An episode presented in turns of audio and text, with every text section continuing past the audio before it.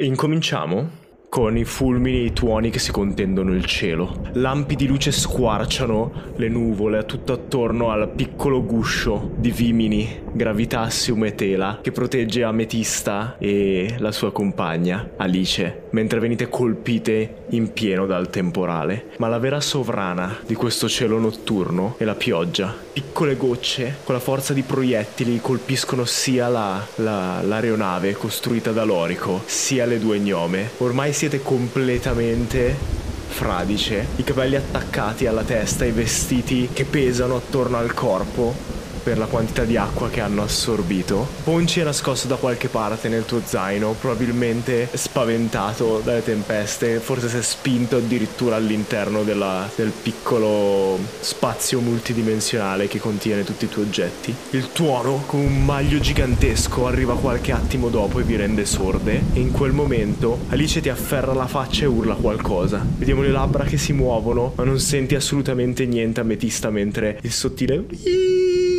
delle orecchie dopo il tuono che ha squassato l'aria attorno a voi. A quel punto, vedendo che non capisci, la gnoma ti afferra la faccia e te la gira verso l'esterno dell'aeronave. Fammi un tiro su percezione. Ho fatto 13. Guardi verso l'esterno e noti tutto attorno a te il temporale che vi sta ormai perseguitando da alcune ore. Avete viaggiato per un paio di giorni verso Ultima per trovare un punto in cui scendere vicino a dove speri che, che il portale si apra dall'altra parte, il mondo di sotto. Mentre ti senti così fragile, con la tempesta tutto attorno, speri che le informazioni che ti abbiano dato e che hai raccolto nell'anno che è passato da quando è sparita Olga siano corrette e con le mani di, di, Alice attorno al volto ti concentri un attimo fuori. Le nuvole si aprono per un secondo, forse soltanto un tuono che le illumina in modo diverso e vedi le luci flebili della città in lontananza. È molto diversa da questo, da questo angolo rispetto alla prima volta che l'hai vista all'inizio di questo podcast. Ultima, quasi un, un miraggio sicuro in mezzo a questa terribile tempesta. Vuoi fare qualcosa? C'è ancora la tempesta, cioè si è aperto il cielo davanti a me ma noi siamo in mezzo alla tempesta. Sì, hai un attimo in cui riesci a capire dove siete, che finalmente siete arrivate e poi le nuvole si richiudono tutto attorno a te. Io provo a, a urlare... Eh verso Alice per capire che cosa mi ha detto. Quindi continuo a insistere perché mi, mi sembra importante. Nelle ultime ore non abbiamo fatto altro che cercare di resistere alla tempesta. Ovviamente ci siamo detti solo cose essenziali, per cui sono un po' scossa. Eh, cerco di capire se mi ha dato dei comandi da eseguire. Vedi che lei sta urlando ancora, probabilmente ripetendo sempre la stessa frase. Senti a pezzi: Ora! Scendere! E, e, ti indica disperatamente una delle catene che Lorico ha messo per gestire la, la quantità di gravitazione nelle camere della mongolfiera. Allora prendo la catena e cerco di tirare giù il, il gravitassium. Fammi un tiro su atletica. Proprio atletica. Ah, era un bel tiro, ma io ho meno due in atletica, per cui 11. Ti attacchi alla catena scivolosa per la pioggia e le tue mani fanno fatica a, a, tenere la presa per più di qualche secondo. Una folata di vento spinge di lato il cesto di Vimini e voli da una parte all'altra della, dell'aeronave sospesa dalla catena. Il peso del tuo corpo fa scattare il meccanismo e senti il mentre il gravitazium si sposta da una camera all'altra e la mongolfiera inizia a perdere, inizia a perdere quota. Ma sbatti contro il fianco e per un attimo vedi il mondo al di fuori del, del, del cesto di Vimini. Fammi un tiro su tiro salvezza su destrezza, mentre il vento tenta di spingerti fuori. Va bene, ho fatto 11. 11? Perdi la presa e un attimo dopo sei nel vuoto. La tempesta gira tutto attorno a te e inizi a piroettare via neanche cadere verso il basso, sei talmente piccola come gnome, il vento è talmente forte che ti spinge fuori dall'aeronave, inizi a piroettare attorno, vedi l'aeronave per un attimo e poi non la vedi più, vedi soltanto nuvole, un fulmine in lontananza e, e ti stai allontanando sempre di più dalla nave. Nel momento di panico io provo, ma se mi concedi mi dico da sola che non ci riesco, provo a lanciare un incantesimo, levitazione, però poi tra il fatto che sono troppo sconvolta per quello che sta succedendo, troppo spaventata, non ho per niente la concentrazione per, per riuscire a lanciarlo. Ok, quindi tenti di lanciare l'incantesimo su di te per controllare almeno la direzione dove stai andando. Fammi comunque un tiro su Arcana. Ah no, ok, sembrava un 1, è un 7. 7, ok. Non riesci a mantenere l'incantesimo. Perdi il secondo e quella scena come, come se fossi nello spazio, senza peso, senza più direzione. Inizi a sentire la nausea che sale nello stomaco inizi a scendere pian piano. Man mano che l'aria non riesce a combattere con la gravità, inizi pian piano a scendere nella tempesta, sempre più distante e vedi Alice che dal cesto di vimini prende un rampino e lo tira verso di te tentando di prenderti al volo. Il rampino che viene teso dalla corda e dal vento. Vuoi fare qualcosa per eh, migliorare migliorare le tue chance di successo? Oppure lasciamo solo ad Alice? Appena lo vedo, provo, riprovo ad avvicinarmi. Questa Beh, volta. Lo stregone della tempesta che nuota mezz'aria. esatto. Tentando... infatti, questa volta è più istintivo. Cioè, questa volta è come se proprio mi scattasse qualcosa per, per tenermi su, per cui cerco di, di usare la magia tempestosa fondamentalmente. Tirami un dado 20. 12. È difficile, c'è la tempesta. Ti spingi in avanti per un attimo gli occhi diventano azzurri e fulmini escono fuori dai lati, mentre la corrente elettrica dell'aria ti carica di energia. Ti spingi in avanti. Tra l'altro, tu hai un potere che permette di, ti permette di volare. Sì, magia tempestosa. In una direzione per qualche istante. Quindi il vento si, si calma per un attimo dietro di te e poi ti spingi in avanti verso l'aeronave. Cadi praticamente verso il, il gancio, lo afferri con tutte le tue forze, mentre Alice inizia a tenerti, neanche a tirarti verso l'alto di per sé, mantenerti ancorata. Capisce che non riesce e con una mano tira ancora ancora la catena, vedi altro gravitassium che lascia, è una sezione della mongolfiera che si sgonfia all'improvviso. Il cesto di Vimini inizia a precipitare verso le nuvole e per un attimo ancora vedi eh, Ultima come un miraggio sopra di te e poi finalmente la mongolfiera e tu attaccata fuori a questo gancio mentre ti tieni con tutte le tue forze per rimanere ancorata alla nave nella tempesta, scendete sotto il livello delle nuvole. Non ti farò morire mentre scendi. Grazie. Ma fammi Grazie, comunque un tiro. grande narratore. fammi comunque un tiro salvezza su Costituzione. Guarda, immagino che farò 11 perché. E finora... Il punto è: più alto fai, più ti mostro cose all'interno del, delle nuvole mentre scendi. Più basso fai, prima svieni e Alice ti riporta sulla nave. Oh, Costituzione? Sì. 18. Alice ti sta ritrascinando dentro. Quando, stranamente, quando scendi nelle nubi, ti rendi conto di più cose. La prima è che il mondo è molto più calmo. Sai quando c'è un rumore costante in una stanza e poi all'improvviso spengono il condizionatore e dici ah cavoli c'era un suono effettivamente e dopo ore e ore nel temporale all'improvviso le tue orecchie non sentono più niente.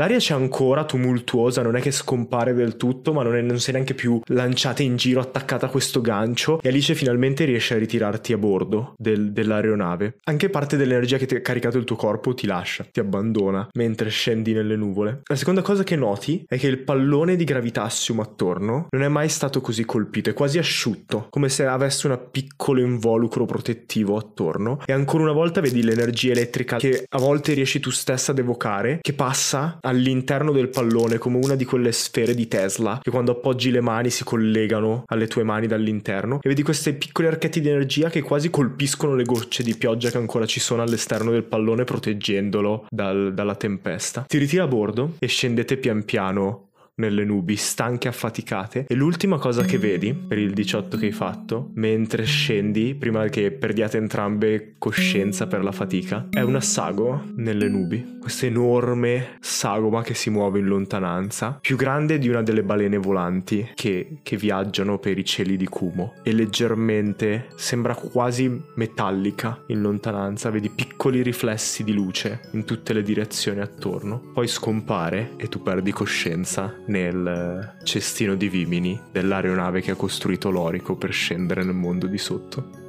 Nell'episodio precedente di Storie di vapore, il capitano del Re del Crepuscolo ha consegnato una lettera del padre di Ametista alla gnoma, dove appunto il, il, padre stesso le chiede di rimanere dov'è e non scendere perché il mondo di sotto è troppo pericoloso e ormai la, la, l'amica è spacciata se, se, è rimasta lì per così tanto. Decidono i nostri eroi e la nostra eroina di usarla come scusa, usare la lettera come scusa per entrare nel Re del Crepuscolo e riuscire a rubare un po' del gravitassium gassoso che serve per far funzionare la, la, l'aeronave. Riescono finalmente ad entrare e con un po' di raccambolesca avventura a recuperare il Gravitassium. Lasciano per un attimo alle spalle Zocco, ma poi viene salvato da Lorico che riesce a rientrare con l'invisibilità. Nel momento in cui Lorico passa vicino a Bice Nuvola, la proprietaria del Re del Crepuscolo, c'è qualche piccola scintilla di magia che lascia intendere che anche Bice abbia qualche forma di, di incantesimi. E poi c'è l'ultimo momento in cui Lorico saluta il gruppo, regala la sua pistola eh, ad Ametista e decide di andare con Zocco ad Axia Ma- Maxima per ritrovare il padre e aiutare Zocco nelle sue indagini. Io sono il narratore per questa avventura. Sono Emilio Palmerini. Non mi ricordo minimamente come iniziamo di solito perché ho fatto un inizio in media stress così improvvisato. E ma sono qui con Giada da Ribelli. Ciao, Ciao a Giada. tutti. Ciao a tutti. Sì, oggi è un inizio al contrario, ma ci sta ci sta perché è un inizio sottosopra, esattamente come l'avventura di oggi, perché stiamo andando nel mondo di sotto. E dopo questa specifica lascio la parola a Viola Sanguinetti, che è l'altra Io... giocatrice. È dall'inizio della puntata, cioè da quando stiamo registrando, che sono spaventatissimo per quello che succederà. Eh. Io sono, io sono spaventata di, di come troveremo Olga, se la troveremo. Ma io non ho nient'altro da dire, quindi se volete possiamo passare alla prossima scena.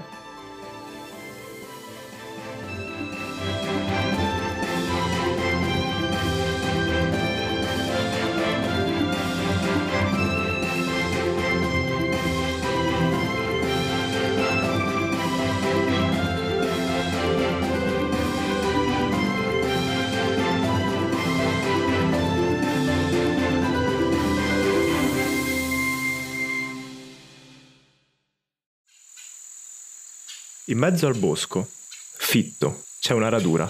Tra i tronchi e le foglie, tra i pini e le querce, c'è un focolare a malapena acceso al centro di questa radura. Sullo sfondo, il pendio di una montagna si apre in un piccolo anfratto che qualcuno di caritatevole potrebbe chiamare caverna. E le fiamme tengono un po' lontane la notte attorno a questa entrata, anche se per poco. C'è una stuoia di giunchi appoggiata lì vicino, con degli strumenti di pietra e un rudimentale pezzo di ferro lavorato un pochino in qualche modo, ma non abbastanza, per diventare un coltello. Un paio di ciotole di creta, storte, fatte a mano, e un nome scritto con un succo di bacche su una delle due ciotole. È distesa per terra, che trema un pochino nonostante il calore del fuoco. C'è una vecchia gnoma. Giada, vuoi descrivere Olga? Allora, è difficile descriverla se in questo momento è stesa accanto al fuoco, eh, ma sicuramente la vediamo più asciutta,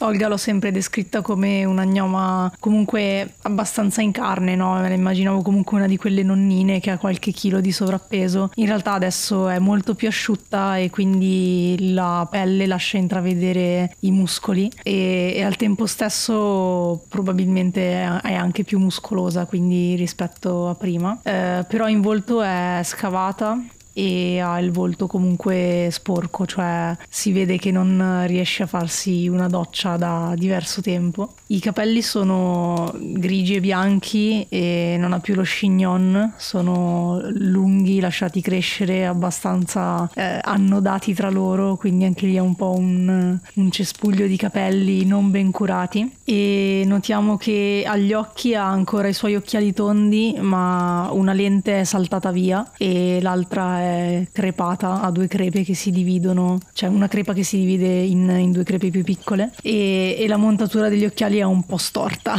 E, ehm, ha un braccio eh, fasciato con delle bende in realtà mh, vere, cioè nel senso non ha utilizzato foglie o altro, aveva comunque ancora nella sua, nella sua borsa delle, delle bende, però probabilmente sono state usate più volte perché hanno vari strati di, di sangue, sangue, di colorazioni diverse, esatto, che si intuisce che, che quindi le ha, le ha, utilizzate più volte e vanno a fermare il polso sinistro, eh, quindi probabilmente si è fatta male di recente. Ha i vestiti che le vediamo addosso di solito, ma sicuramente più sgualciti, bucati, sporchi e trasandati. E accanto a lei, accanto alla stuoia su cui è sdraiata, eh, in realtà ci sono anche tutte le sue armi le sue vecchie armi eh, messe bene in ordine, eh, abbastanza tenute bene, sicuramente tenute meglio rispetto a lei. Quindi vediamo il moschetto, vediamo tre pistole messe in fila e sono tenute lì un po' come se fossero, non so, dei cimeli che ci tiene a rispolverare ogni giorno e a guardare come se le facessero compagnia. Difficile eh, andare avanti da qua. Eh sì. Mentre sei lì e stai pensando magari a come puoi recuperare dal, dall'ultimo evento che ha un po' rovinato eh, il tuo piccolo mondo che ti stavi costruendo un passo alla volta, senti un suono che nelle notti precedenti ti ha un po' tormentato e ogni volta spinto a nasconderti nella tua caverna, lontana dal fuoco che hai tenuto acceso. Senti qualcosa che annusa nel bosco, che cerca tra le foglie e le frasche, in mezzo ai tronchi, imperterrita, senza mai fermarsi, che segue le tue tracce per quell'unico errore che hai fatto qualche giorno fa. E la cosa strana è che ti cerca di giorno, non si era mai avvicinata così tanto al fuoco. E senti nel bosco il sonoro sempre più vicino. Uh, istintivamente porto una mano al fianco dove nel fodero in cui prima avevo una delle tante pistole, cioè comunque avevo un po' di, di fondine delle pistole sparse su, sui miei pantaloni, uh, adesso c'è una fionda uh, rudimentale e um, istintivamente porto la mano lì e poi mi guardo il braccio sinistro e mi rendo conto che anche volendo non so se sono in grado di usarla e quindi ripongo la fionda e mi alzo lentamente e mi spingo più in fondo nella caverna il più possibile, ma non troppo. cioè il più possibile nel senso fino a dove sono arrivata ad esplorarla perché immagino che eh, si sia costruita appunto il suo rifugio, ma abbia posto un limite avendo paura di andare oltre nelle profondità della caverna e di perdersi per sempre. Eh, sì, no, comunque di trovare cose che non vorrebbe trovare, quindi comunque è rimasta sempre dove c'è la penombra che finisce praticamente, cioè dove è visibile. E però mi spingo il più possibile in là e mi acquatto contro, contro la parete rocciosa con le spalle contro il muro e guardo verso l'ingresso della caverna. Fammi un tiro su furtività. Oh vabbè, raga. ho fatto due di dado. Bene. Più 4, 6. Mentre ti trascini nell'oscurità della caverna, lontana dal tuo stesso fuoco, per paura che ti faccia scoprire, colpisci un sasso che inizia a rotolare in avanti, si sente cade sul fondo della caverna dove non ti sei spinta ad esplorare. E il rumore di qualcosa di grosso che annusa si ferma. E per un attimo vediamo qualcosa che emerge dalle nebbia in mezzo a questi alti alberi di pino neri e queste querce più chiare. Questa sagoma dalle lunghe zampe affusolate che si spingono in fuori ritratte quasi come quelle di un ragno ma soltanto quattro. E il grosso corpo arancione di questa volpe senza occhi che ti sta inseguendo da quando sei caduta dalla montagna e si avvicina al, al focolare senti mentre le narici si allargano e annusano il terreno dove prima eri seduta a riposare. E in quel momento Qualcosa squarcia le nubi proprio sopra di voi. Si sente come un lampo e poi un tuono. Senti questo rumore che scuote i fianchi della montagna e la volpe che alza la testa, quasi come se avesse percepito comunque qualcosa che passa rapidamente nel, nel cielo perdendo quota e poi scappa via, lontana dal focolare. Io rimango in apnea per ancora un minuto e quando proprio non ce la faccio più ricomincio a respirare in modo molto affannato e un misto tra il fatto che sto recuperando il, il fiato e il fatto che io sia spaventatissima da questo mostro che mi insegue da giorni. Fisso il vuoto e ansimo un po' cercando di, di recuperare il fiato e poi cerco di stare zitta quindi con, con la mano buona eh, mi, mi tappo la bocca e torno lentamente verso, verso, l'apertura della grotta per guardare verso dove ho sentito il rumore e vedere se vedo qualcosa di particolare. Fai un tiro su percezione. Sperando che vada meglio, perché se questi sono i primi tiri con Oiga andiamo bene. Ah, un personaggio maledetto. Allora, Percezione mm, 5 più 3, 8. Ma datevi qualcosa con cui lavorare, non potete fare tutti meno di 15.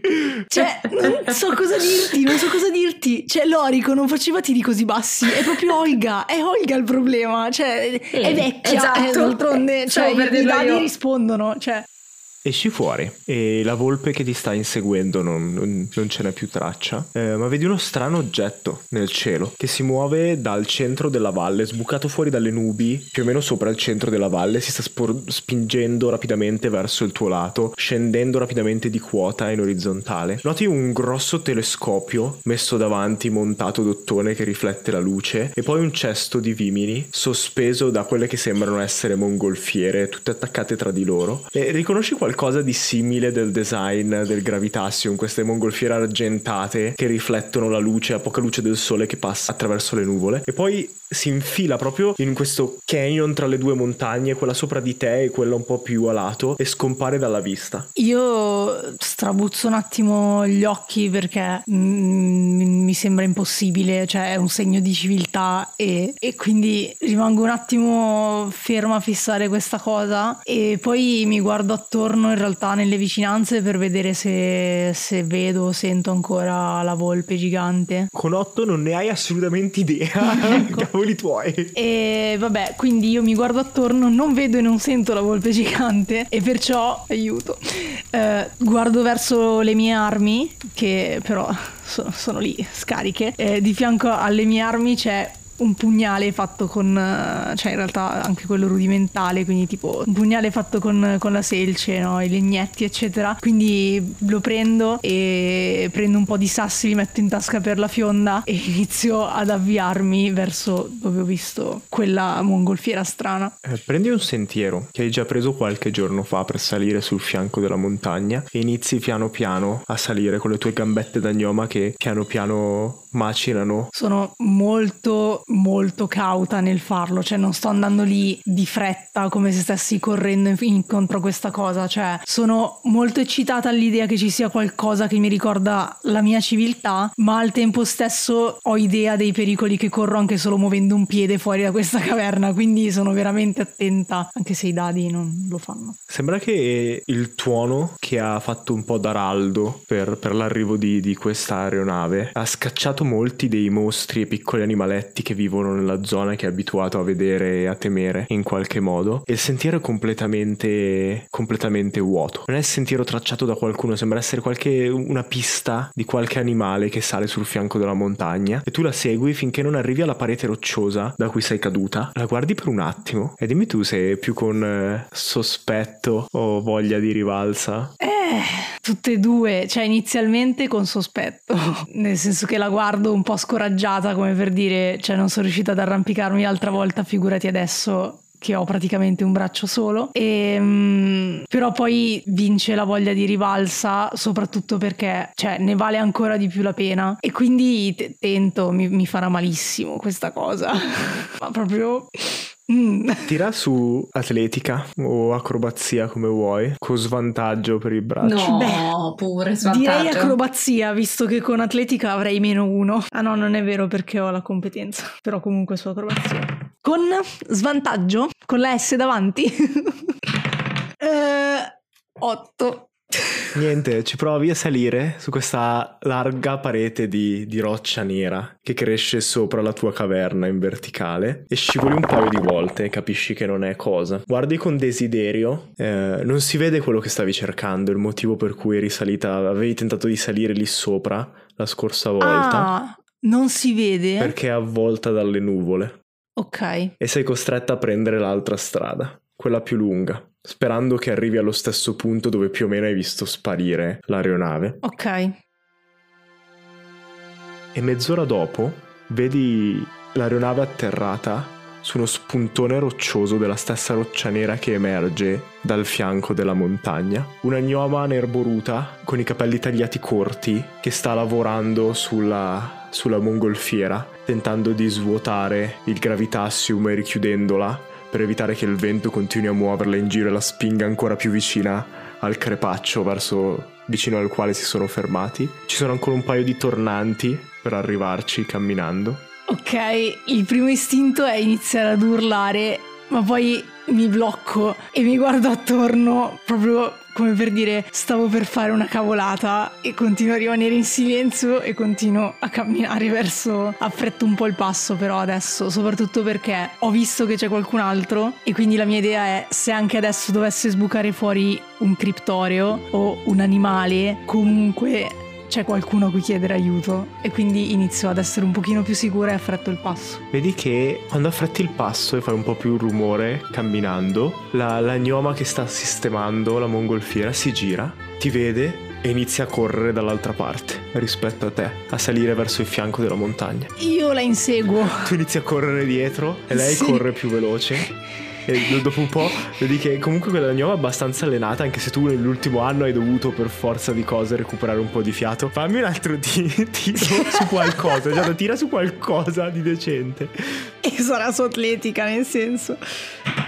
No, no, raga, no, vi giuro, io, io non la faccio un'altra stagione così, io mi rifiuto, posso tornare a fare l'orico, cioè... Sei! Fermi un attimo a riprendere il fiato e la gnoma scompare dietro a un piccolo gruppo di rocce e muschio. E per un attimo Olga ti senti ancora sola, abbandonata di nuovo da quella che pensavi potesse essere la tua salvezza qui. E poi dopo Ametista emerge da dietro le rocce. Io piangendo inizio a urlare Olga! Olga!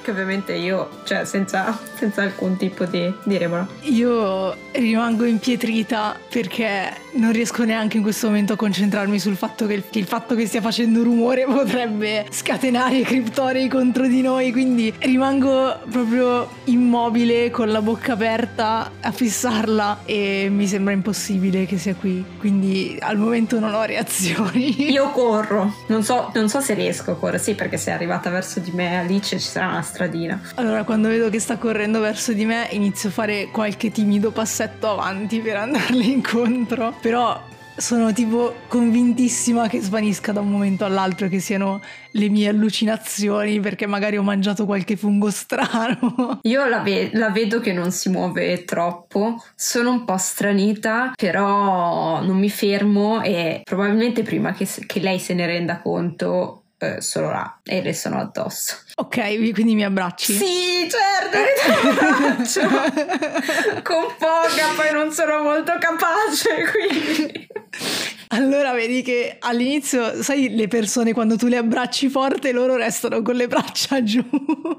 ecco, all'inizio lei è un po' così. Quindi rimane un attimo distaccata e poi vedi che cioè, alza lentamente il braccio destro e inizia a tirarti delle pacche sulla spalla, ma vedi che è proprio stordita, cioè non- è come se fosse proprio in un altro mondo. Eh, Io ti prendo il, volto tra, tra le mani, che è una cosa stranissima per me da fare perché non mi sarei mai azzardata. Però in questo momento è come se ti volessi proteggere e quindi dico: "Oh, Olga, stai bene?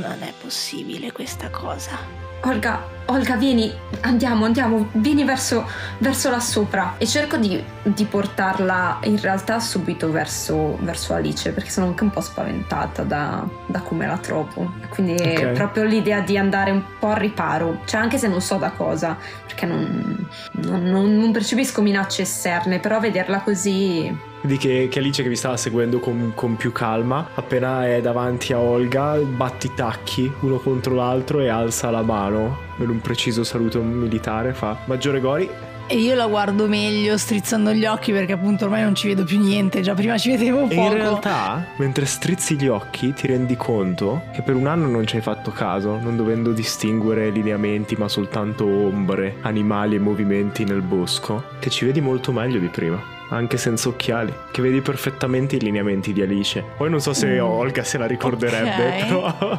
Sì, sì. Alice Beltrami. sì, sono io. Ma cosa... co- È un sogno vero? Cosa ci fa? Com'è possibile? Io adesso sono un po' presa dall'esaltazione invece, cioè di, di improvviso è come se mi rendessi conto, che ho appena trovato Olga e quindi tiro fuori dallo zaino Ponci per dire Olga, Olga, c'è anche Ponci, S- siamo, siamo qua. Ciao. Io istintivamente, non lo so, cioè, sto pian piano iniziando a realizzare. che- No, Così Beh, che quasi. Quasi.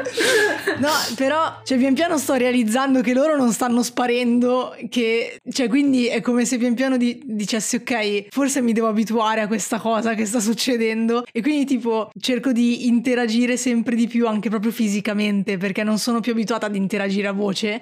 E quindi quando vedo che tiri fuori i ponci con la mano destra gli faccio delle carezzine sul musetto eh, con il dito, con l'indice. E boh, però sto zitta, lo guardo. Sì, di più, così.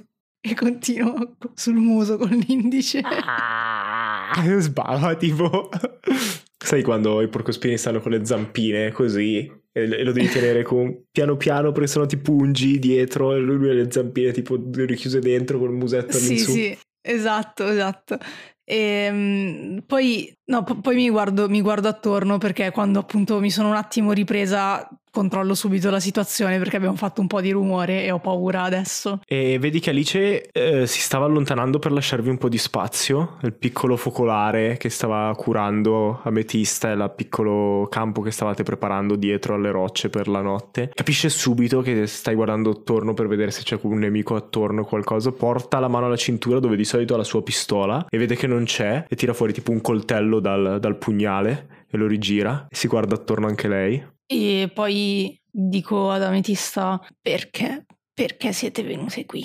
Non sappiamo risalire adesso, non possiamo risalire. Io in quel momento in realtà mi sono accorta della- del polso fasciato di, di Olga mentre cercava di accarezzare Ponci, quindi non l'ascolto quasi, quasi nemmeno e gli dico ti, ti sei fatta male? Ah, sì, ma non è niente. Sono solo scivolata. Stavo cercando di arrivare in un punto e ha iniziato a piovere. Ah, E ti rendi conto, Ametista, che è più alta di come la ricordavi perché eh, sta, non sta più ingobbita, eh, quindi ha la schiena più retta e ti sem- cioè, te la ricordavi che ti arrivava in un certo punto e adesso è, è aumentata di qualche centimetro. Magari devi anche alzare un pochino lo sguardo Ametista per guardarla, sembra molto più simile a quando l'aveva conosciuta Alice durante la guerra. Comunque non, non- non ti preoccupare, sa- sappiamo come risalire e poi ti, ti spiegherò tutto. E Alice vi guarda e fa: eh, Volevamo passare soltanto la notte qui prima di venirti a cercare, maggiore. È pericoloso qui però, conviene andare, conviene andare d- dove ho fatto il mio rifugio. Quanto pericoloso? chiede Alice, preoccupata. Abbiamo fatto un po' troppo rumore ed è un po' troppo pieno di criptorei. Io in questo momento mi rendo conto de- di aver un po' esagerato con l'entusiasmo e dico, cioè mi, mi guardo attorno anch'io adesso cercando di fare silenzio. Tira su percezione. Anzi, no, ferme. Oh, No? no, Ok, no. quanto hai fatto? Quanto hai fatto? 20 naturale, Ok, allora quindi qualcosa deve servire. Quindi questo dado lo useremo in un modo o nell'altro. ti, ti guardi attorno e vedi che la montagna ha queste tonalità che vanno dal verde spento all'arancione. eh, al grigio, a piccoli pezzi di questa roccia nera un po' ovunque. C'è nebbia bianca che scende lungo i crinali, che è una cosa che non avete mai visto sulle nuvole quando è sempre colorata. E poi vedi. Finalmente ti dai un attimo di tempo per guardarti veramente attorno, no? Come se un peso ti fosse tolto di dosso, no? una benda dagli occhi, e vedi il mondo di sotto oltre il crepaccio dove siete atterrate, vedi la coltre di nuvole bianche che sta vicino alle cime degli alberi e questi triangoli neri che sbucano fuori all'infinito quasi. Non è comunque un orizzonte aperto perché vedi questa valle che entra verso il centro, il cuore di questa catena montuosa davanti, ma le montagne sono massicce, gigantesche. Non hai visto mai niente del genere sulle isole. Questa poderosa catena montuosa che ricopre tutta la visuale di montagne bianche, completamente innevate per chilometri e chilometri davanti a voi. E poi ti giri dall'altra parte, vedi il crinale della montagna e la, e la valle che pian piano si apre e scompare nelle- nella nebbia prima di rivelare la pianura dall'altro lato. È bellissimo. Ma no, scu- scusa Olga. Le chiedo scusa perché mi rendo conto di quello che ho appena detto e ho paura che lei non l'abbia vissuto così su. E in quel momento, Ametista, ti accorgi di qualcosa che si muove al confine del bosco di pini e querce sotto di voi. Qualcosa di grosso. Intravedi solo le lunghe fauci, quasi di profilo, eh, incurvate verso l'alto, i denti aguzzi che si vedono nella sagoma buia di questa gigantesca volpe dalle lunghe braccia. Quasi come se fosse un ragno che si muove attorno al corpo. No? Ha le, il corpo molto più basso sul terreno e le gambe che vanno verso l'esterno, verso l'alto e poi si ripiegano e scendono verso il basso appoggiandosi al suolo e si muove. La vedi per un attimo che alza il muso verso l'alto, il volto cieco, arancione, di solito carino di una volpe qui allungato e mostruoso e poi riscompare di nuovo nella foresta.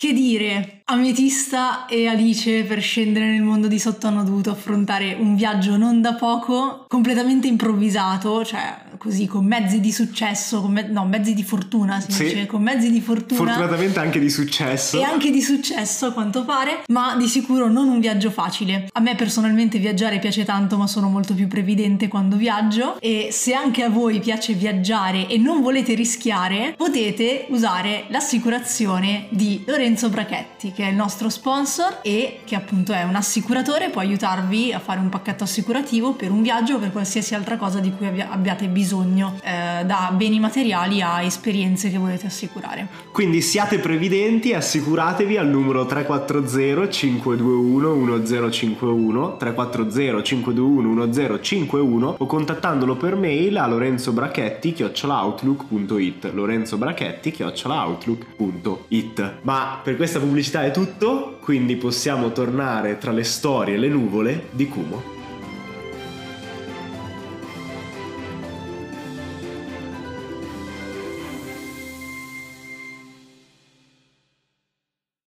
Guardo, cioè giro solo il, il volto per guardare Olga.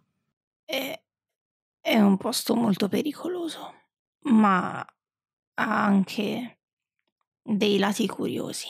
Ci sono delle cose che ho visto ultimamente. Potremmo essere gli unici, anzi, e guardo verso, verso Alice, le uniche a scoprirli. Ora dobbiamo pensare a metterci al riparo se è così pericoloso come dici. Sì, ma dobbiamo stare attenti anche sulla strada del ritorno. Ah, avete, avete dietro delle armi da fuoco? Alice ha de- delle armi da fuoco. E Alice che si pente istantaneamente di aver lasciato la sua pistola a Lorico. E... Vero. E, ti guarda e fa: ehm, Potrei non averci pensato. Una... E vedi che l'occhio di Olga inizia ad avere un tic. Ehm... Ma Olga, lei sa fare delle magie incredibili. No, io non, non so fare magie, non come Ametista. E, e, solleva un attimo la tunica, eh, mostrando la cintura con questa faccia intarsiata sopra. Ma ho un paio di oggetti magici che posso usare. Ok. Occhi aperti, allora stiamo attente. Vi guido io. Inizio ad incamminarmi verso la mia grotta. Io volevo capire quanto mi sembra uh, che abbia perso le, le, sue capacità o meno Olga, cioè quanto mi sembra reattiva o in forze. Ok, fammi un tiro su intuizione. 15.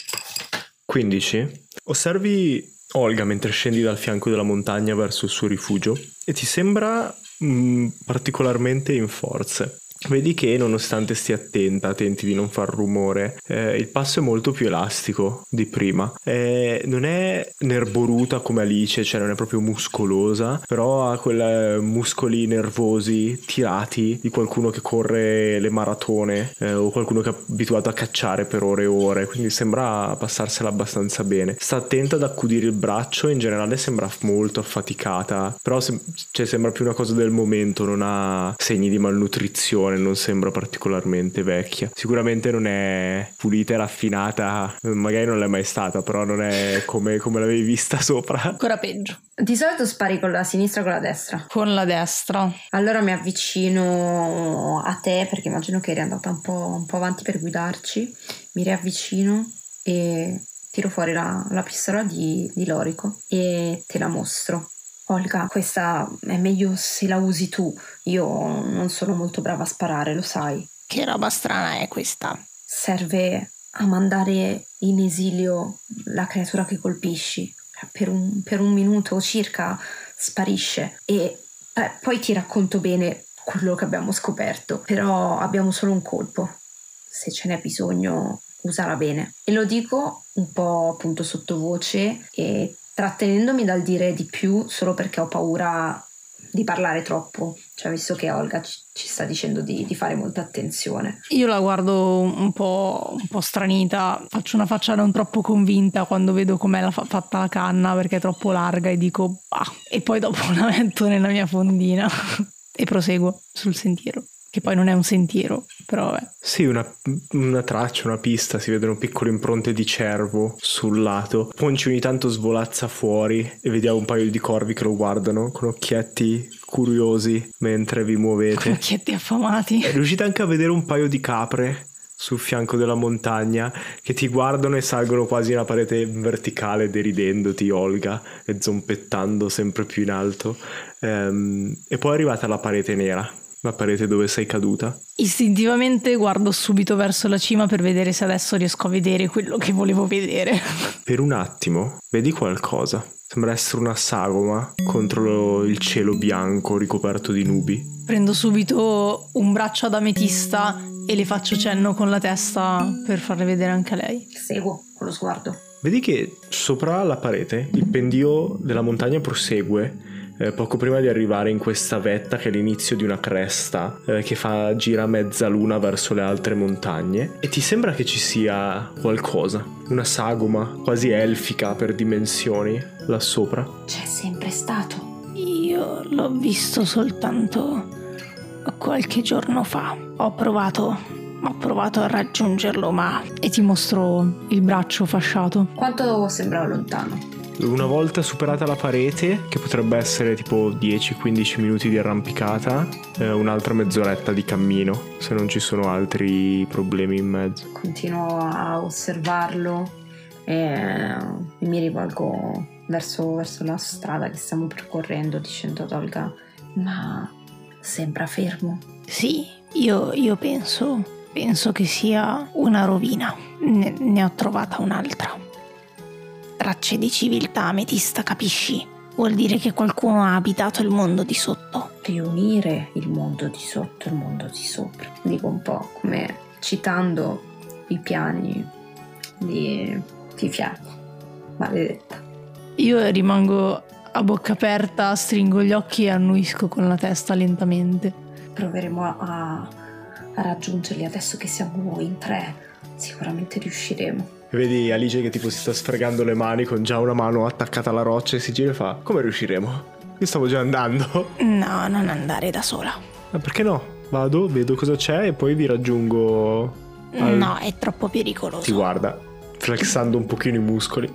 Sentite, sono rimasta qua sotto per non lo so, ho perso il conto dei giorni, a un certo punto mi sono dimenticata di contare. Ed è Giada che lo dice, Olga. Perché mi sto immaginando la scena. Aiuto. Stavo tenendo il conto dei giorni nella caverna, ma mi sono dimenticata di contare dei giorni e quindi non so più quanti giorni sono passati, ma sono passati tanti giorni e ti posso assicurare che non sono riuscita mai a girare più di quello che abbiamo visto fino ad ora, perché questo mondo è troppo pericoloso per una persona da sola per quanti muscoli tu possa avere. Quindi, se siamo in tre, possiamo fare questo tentativo, ma tu da sola non ci puoi andare. Sì, signor, sì, maggiore. Qual è il piano, Ametista? Eh, mm, no, non lo so, stavamo andando verso il tuo rifugio, cioè ci, ci rifugiamo, aspettiamo... Ah, pensavo che avessi già in mente un modo per arrivare lì. Lì sopra? Sì. Ci possiamo arrampicare. No. Eh, no, mm, possiamo andarci. È fattibile andarci con la, la nostra mongolfiera, troppo una cosa di precisione. Sì. Ok. Beh, io sai che posso sempre, mm, non so, aiutarci con un po' di magia. Uh-huh. Già. Dobbiamo. Mm, secondo te quanto ci metterà il tuo polso a riprendersi? e te lo tocco. Tipo, Aia. Eh. Ai. Mm, ok, non adesso. No, no, no. Mm. No. Io non posso arrampicarmi almeno per un po'. Beh, possiamo provare ad arrampicarci noi. E vuoi, vuoi provare adesso? Io faccio quello che dici tu, Olga. se, sei tu che conosci questo mondo. Io sono un po' incerta su, sul da farsi perché un po' mi viene in automatico chiedere ad Olga cosa fare, un po' però è come se cioè, fossi venuta per salvarla e quindi non vorrei decidere io, però non, non riesco a decidere le cose, quindi dico ok ti seguo, no fai tu, faccio io. Ci sta.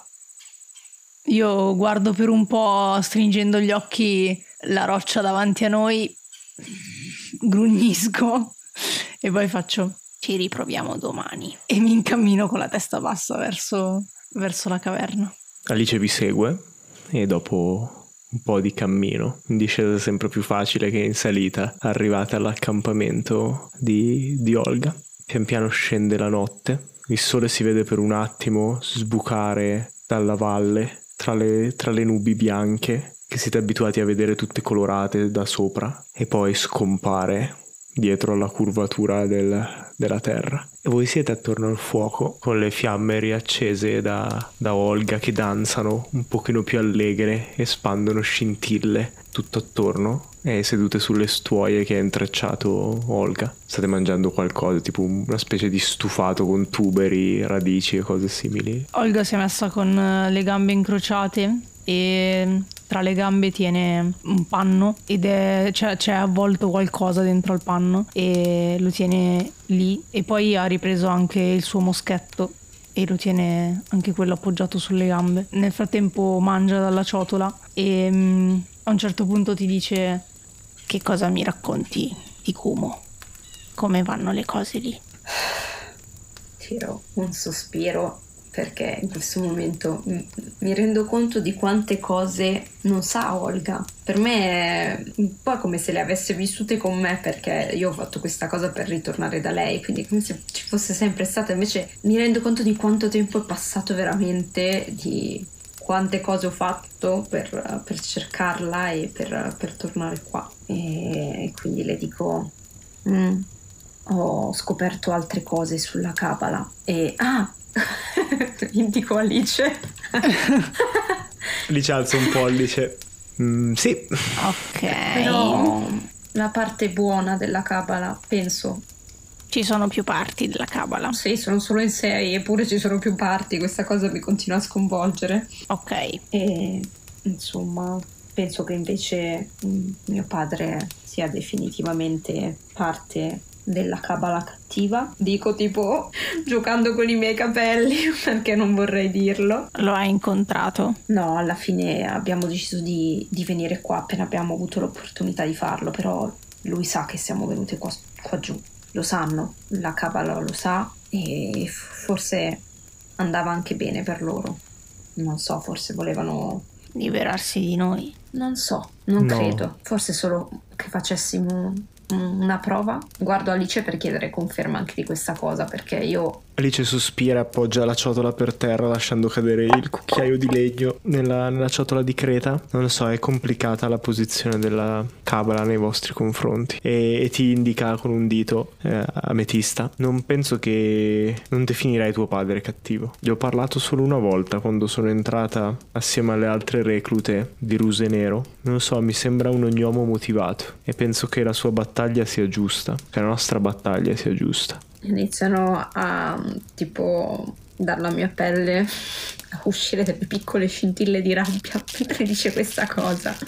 Non è la mia fazione e alza lo sguardo e vede le scintille, tipo alza le mani e fa non approvo i suoi metodi, te l'ho detto. La mia fazione non vuole spingersi a tanto, rapire altre persone per studiarne la magia non ci sembra adeguato, ma qualcuno dovrà controllare tutto quello che sta succedendo. Non vogliamo un altro lupo, non vogliamo un altro corvo. E gli gnomi non possono tutti fare la fine dei miei fratelli. A quel punto mi ricordo della sofferenza di Alice e quindi cerco di rilassare, cioè di rilassarmi anche nei suoi confronti, di, di pormi in modo pacifico. E le dico sì, no, lo so, lo so. È solo che faccio fatica a capire bene quello che, che è successo.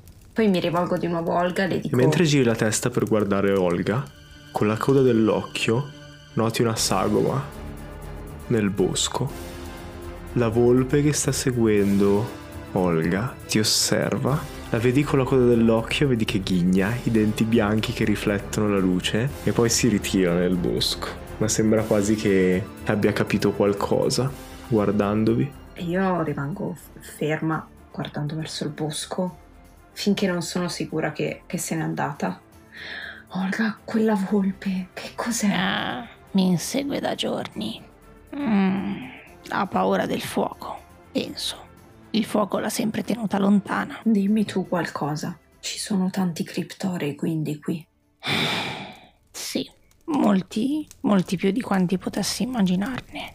Ma ci sono anche tante altre cose pericolose, tipo quella cosa lì, quella volpe. Non so se sia un criptoreo o una volpe. Non, non so distinguere quali sono gli animali feroci da, dai criptorei più mostruosi. Ricordi i criptorei che abbiamo visto lassù? Erano quasi tutti assomigliavano in qualche modo ad animali, ma qualcuno ogni tanto invece era un po' più mostruoso. Ecco, qui il confine tra i due non è così, così netto. Sei riuscita a sconfiggere qualche criptoreo da quando sei qui? E io abbasso gli occhi istintivamente verso il panno che ho sulle gambe incrociate. Sì, sì, ma eh, sono dovuta scappare subito perché ce n'erano tanti altri. Stavo cercando di procurarmi del ferro per poter fare delle armi e, e ho trovato delle rovine e, e i criptori erano lì, penso che fosse una tana perché era pieno e io pensavo fosse solo uno e invece appena, appena l'ho sconfitto sono arrivati tutti gli altri. Vedi che inizia ad agitarsi uh, i ricordi che sono sempre più confusi. Io ti metto allora una, una mano sulla spalla e ti dico non, non, ti preoccupare, non devi raccontarmelo adesso. Questo, questo è il loro mondo. E loro basta mondo. così e vedi Alice che muove le ceneri del, del fuoco con il suo pugnale e fa... Non è bello raccontarci storie di, di, paura poco prima di dormire in un mondo sconosciuto. Quindi tutte a nanna, forza, batte tipo le mani. Faccio io il primo mm. turno di guardia, poi Ametista può prendere il secondo e possiamo lasciar riposare un po'. Olga. Domani mattina ci sarà tempo per discutere su che mondo siamo, se quanti criptori ci sono e come ne usciamo vive da qui. e ride in maniera un po' isterica. State attente. Io mi alzo e mm, prendo il moschetto che ha ancora il suo mm, la sua cosa per la cinturina per tenerlo a tracolla, lo metto comunque su una spalla e poi con, con, il braccio destro tiro su il panno un po' a fatica e porto, lo porto al petto e lo tengo come se stessi cullando l'oggetto che c'è dentro. Me ne vado sulla mia stuoia e mi accascio tenendolo stretto come se fosse tipo l'orsacchiotto con cui dormo. Io faccio un cenno ad Alice e le dico cerca di stare attenta e se c'è qualsiasi problema mm, vieni subito a svegliarci. Vedi che ti mette una mano sulla spalla dicendo non è il mio primo turno di guardia eh, e poi un, fa un cenno con la testa verso Olga senza che, che, Olga la veda e ti fa ho sentito storie di soldati che sono rimasti isolati a lungo dovrei avere pazienza con lei mi sa per un po'. Olga ce la farà. Lei è forte. E mentre dico questo io mi avvicino piano piano silenziosamente a Olga e mi metto con la schiena dietro di lei per cercare di toccare la sua schiena e di dormire così vicino a lei e vediamo Olga che per un attimo sussulta in realtà. Esatto. Si gira con un, mazzo in mano. Perché era tipo era già in dormiveglia quindi si sente toccare la schiena tipo sussulta si irrigidisce tutta poi capisce che è ametista e quindi si ammorbidisce e in realtà fa un sorriso e richiude gli occhi con il volto più sereno. Vi addormentate una accanto all'altra. Quando senti una mano spingerti il, la spalla ametista per svegliarti. Sembra che sia passato qualche attimo, no? Quei sonni talmente profondi che non ti accorgi di, di averli avuti. E quando apri gli occhi per, per dire ad Alice sono sveglia, sono sveglia, vedi un muso di volpe senza occhi che ti fissa mentre la zampa ti spinge la spalla per svegliarti. E ci fermiamo qui per questo episodio. What the fuck? Che ansia, me la sogno stanotte. stanotte. Anche... non ci devo pensare. Che ansia che mi fa sta volpe. Madonna! Ma quando è che è diventato un horror questo podcast? Era family friendly. Era family friendly, era tutto cartoon. Era tutto cartoon con Saxar e Lumen che rubavano cestini. E niente, abbiamo attraversato la fase drama, adesso siamo nella fase horror. Eh sì, eh vabbè, vabbè. Molto difficile mm, ruolare Oiga perché ah, aiuto. Come si fa? Mol- molto difficile. Però Beh, questo poi è un ambiente direi assolutamente eh, diverso da quello a cui eh, cioè tu ormai sei abituata ma è Olga Eh, è abituata. Olga è io no. abituata eh sì Eh sì. Sì, sì. Eh, quella è la cosa difficile. Però ci sta, ci sta. Figo, mi piace.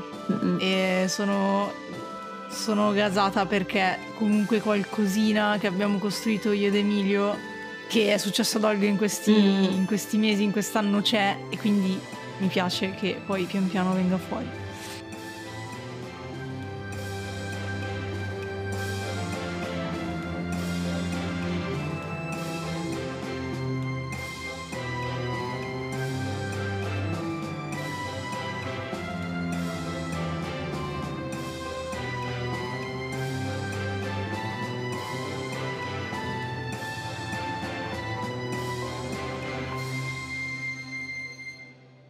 Le avventure e l'ambientazione di Storie di Vapore sono originali di Due Draghi al microfono. Il master è Emilio Palmerini. Olga è interpretata da Giada Taribelli, che trovate su Instagram come Giada di Ruolo. Ametista è interpretata da Viola Sanguinetti, che trovate su Instagram come Viovagram. La copertina del podcast e character design sono di Marco Mallia, che trovate su Instagram come Mallia Marco. Le musiche sono di Nomana Music, che trovate su Instagram e Spotify come Nomana Music. Editing e sound design di Giada Taribelli.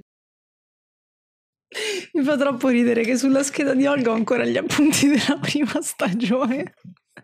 Con scritto, con scritto Lumen sottolineato due volte. Lo Gnol lo ha nominato per sparire. Acero, ultima stazione, villa della datrice di lavoro Lucrezia Ombrosi, Repubblica di Axia, così a caso. Ruse Nero, miniera di carbone. Quattro giorni fa la terra ha tremato. E basta. Questi sono i miei appunti della prima stagione. Soldi spariscono, valigetta. E basta.